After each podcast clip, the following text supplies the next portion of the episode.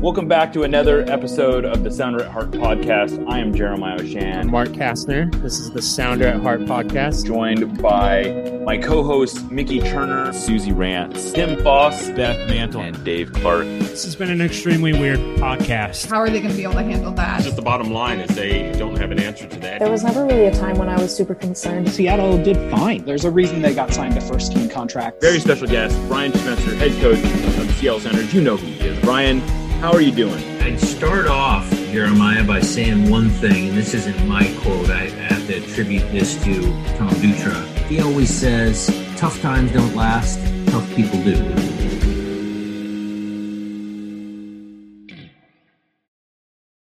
Welcome back to another episode of the Sounder at Heart Podcast. I am Jeremiah Oshan. Joining me today on another long, on long list of people I've been dying to talk to for this podcast, Wes Burdine. Uh, you may know him as the owner of the world famous soccer bar, uh, Blackheart of Saint Paul. He's also a founder of Minnesota Aurora of the U S L's W League, which has like one of the coolest crests I think I've seen uh, in a long time. But more relevantly to this conversation, he's a, a big Minnesota United guy uh, who is the next Sounders game. The Sounders are playing on the weekend on uh so yeah thanks for thanks for coming on, Wes. Hey, thank you for having me. I appreciate it.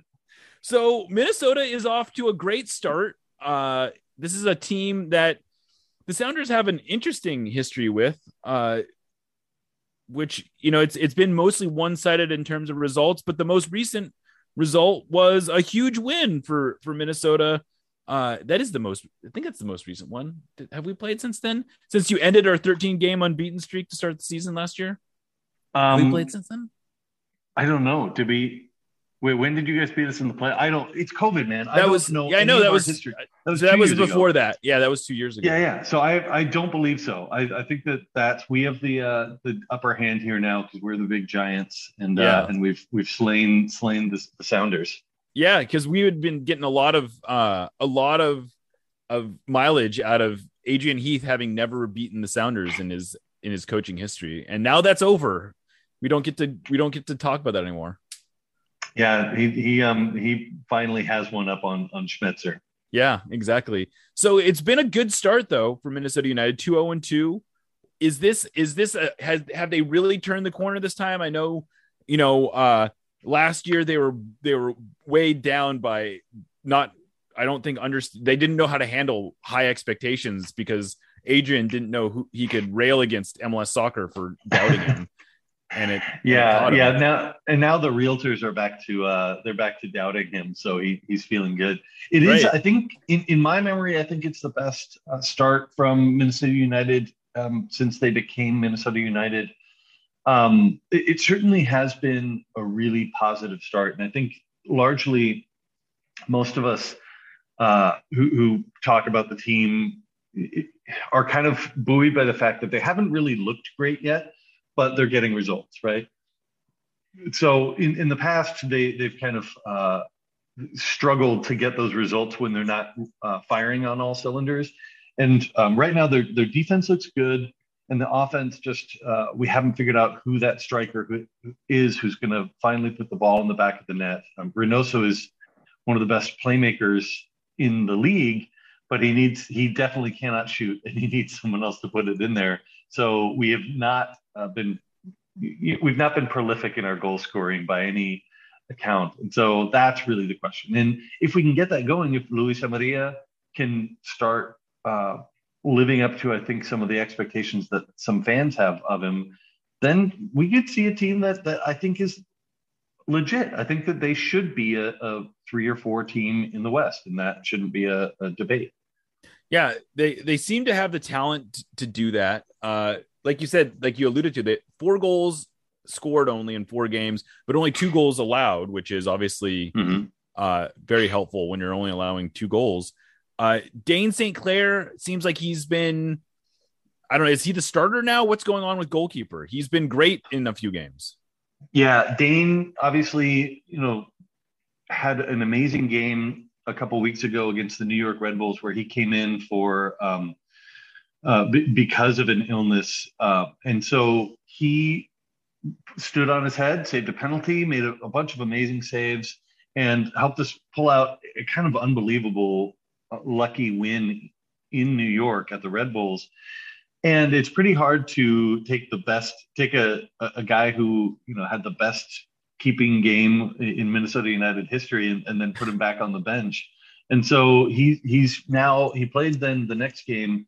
I think going forward, it's his job to lose. We've done that quite a lot with, with our keepers where, you know, we, we basically um, let the, unless the keeper has a bunch of howlers, then we keep them, let them go. And we let the two, the fact that we have two really good uh, goalkeepers, we let them fight it out. And and so I, I think Dane is going to be our guy there. And he still has some ways to go as a as a goalkeeper, but he's he certainly showed a lot in that last match.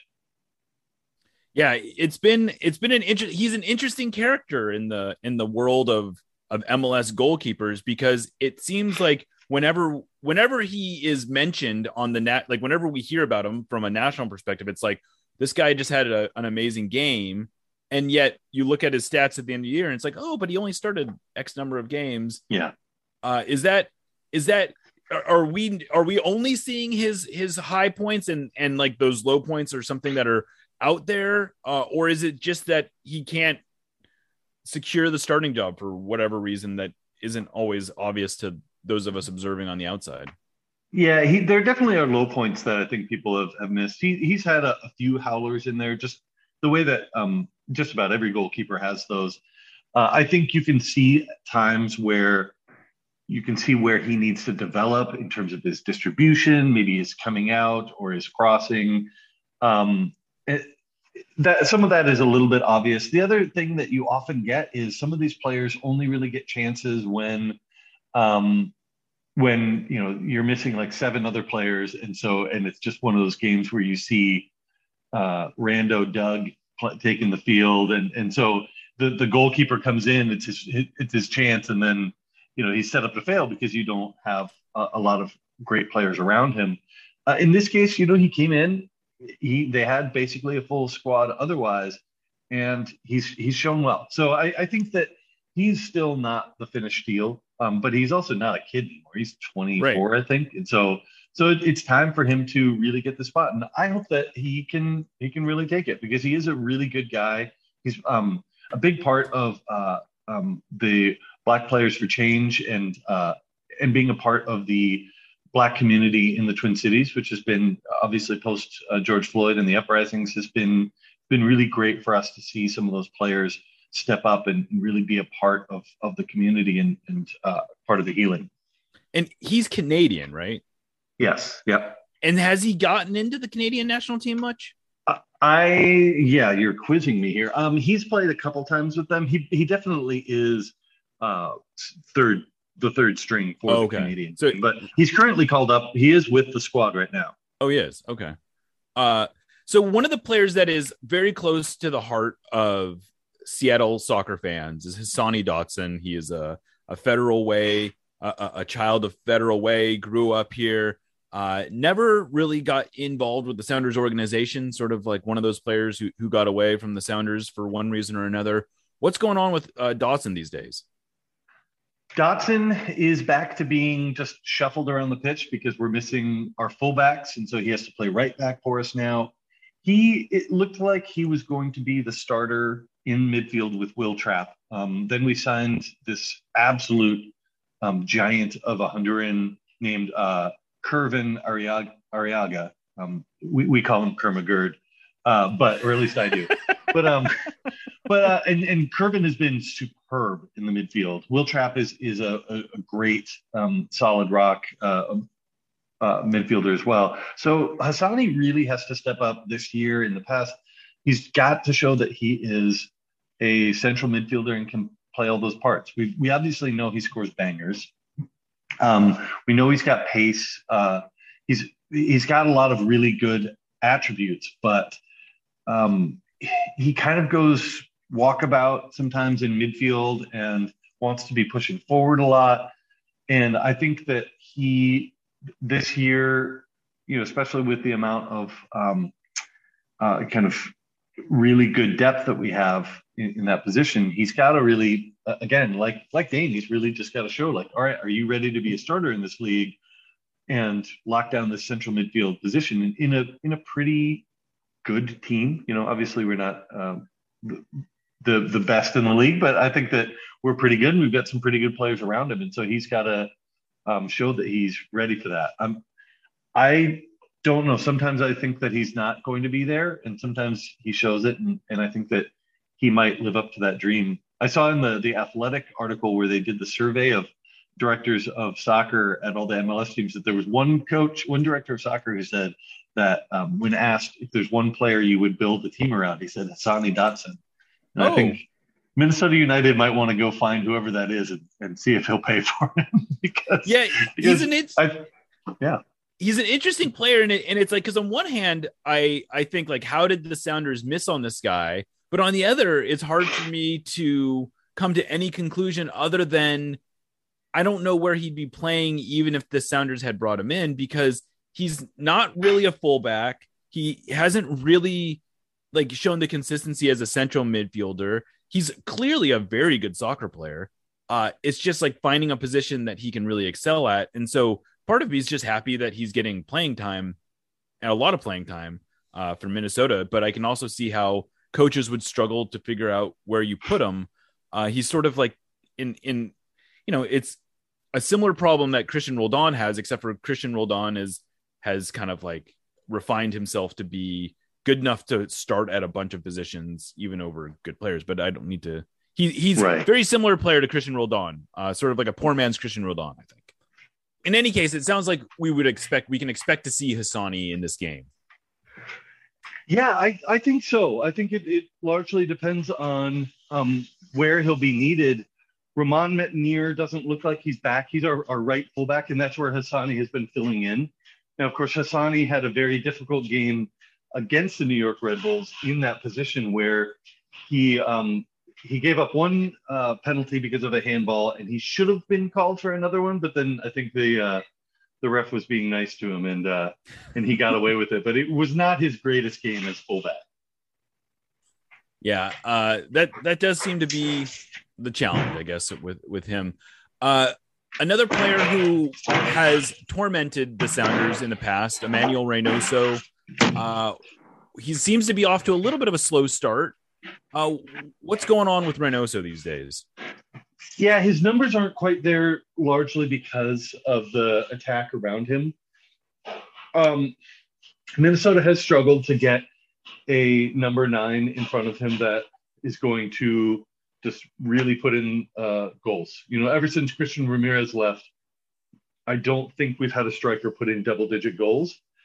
Um, and so now we've got... Um, people in front of him who we think it might work. Um, the people around him, uh, especially with Robin Ludd to the right of him, uh, are really, really good. Reynoso's been pretty decent so far this season, but he just hasn't, you know, when, you, when you're putting in uh, expected assists and people are not putting it away, it's, it's pretty tough. Um, but, he, had, you know, he also is someone who he struggles to keep up the same level of um, kind of uh, oh, work rate when it seems like the team isn't working around him. Then he kind of shrinks to the to the level, and um, maybe can't uh, maybe isn't quite pushing the team to be as brilliant as him. He's not getting them to to rise up always to to his level, but he continues to be, I think, um, I know obviously I'm biased, but I think probably one of the top three playmakers in in the league.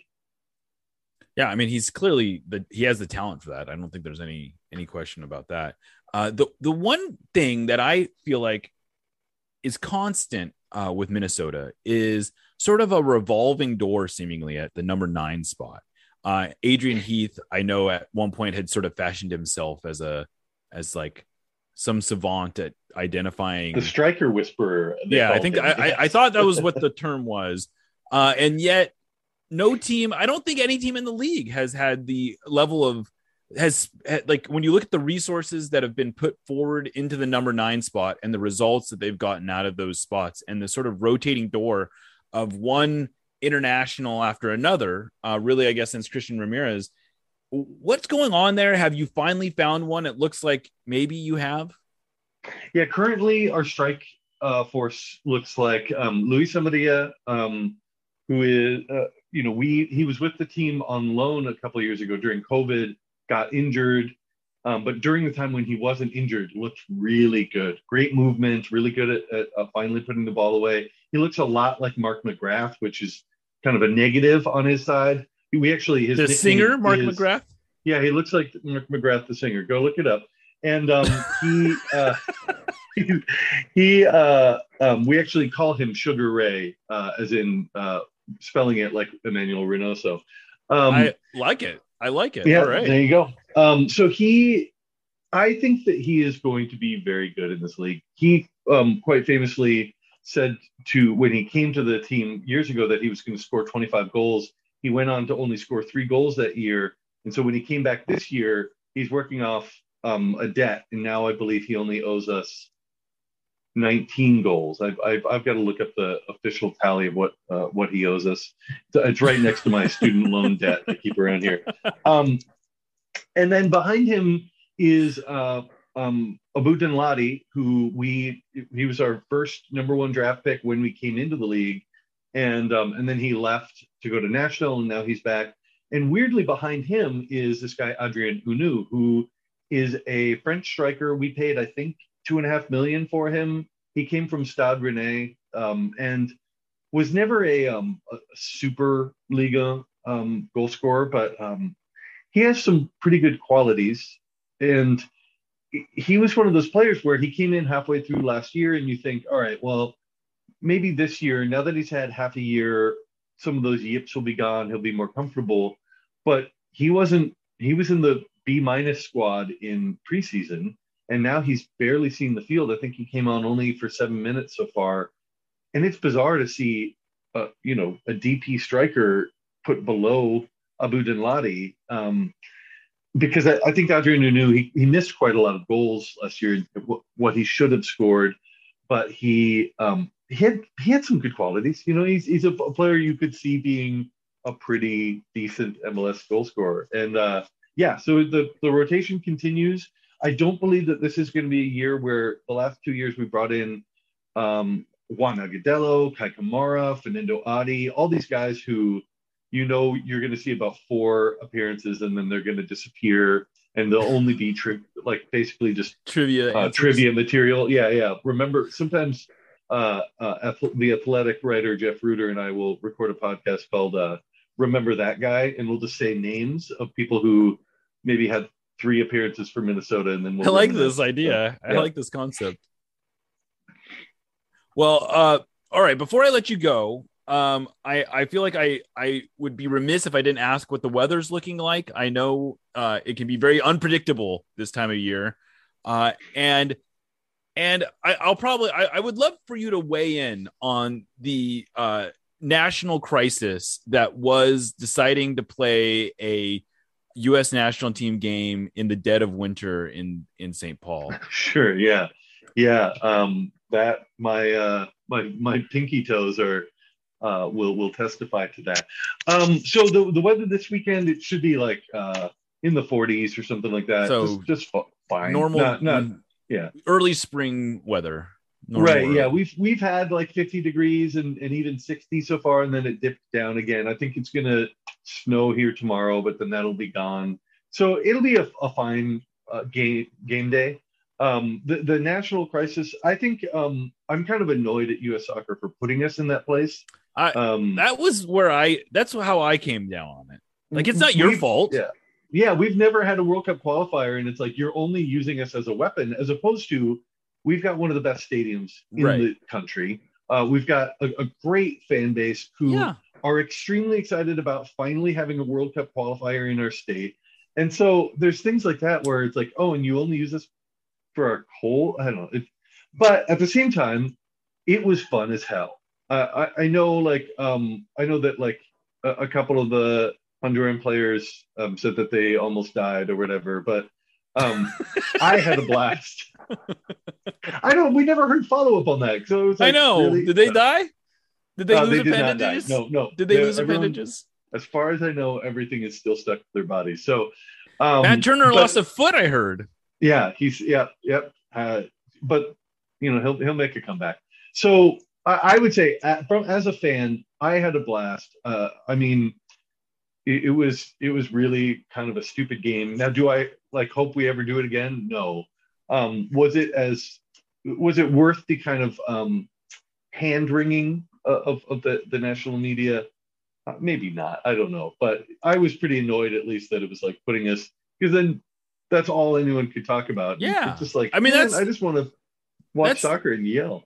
That was see, that was my that was my. It's not. It was nothing against Minnesota, and I thought you're right. Like the the discourse turned into, uh, it's dumb to play here, and it's racist that we're putting the game here, which I thought was like a silly add-on. That really pissed me off. Yeah, yeah. That like that seemed like a Saint pointless. Paul is, is, yeah, Saint Paul is sixty uh, percent people of color, so yeah, I wanted, it was. I was very mad. But. It was an. It was a silly. Like I, I like, and I think Saint Paul was catching a lot of strays, and it was unnecessary. And and from that perspective, I just thought like my my my personal gripe was U S soccer is making a bad decision in creating this. Uh, Like they're looking for advantages where they don't need advantages, right, and might actually be detrimental.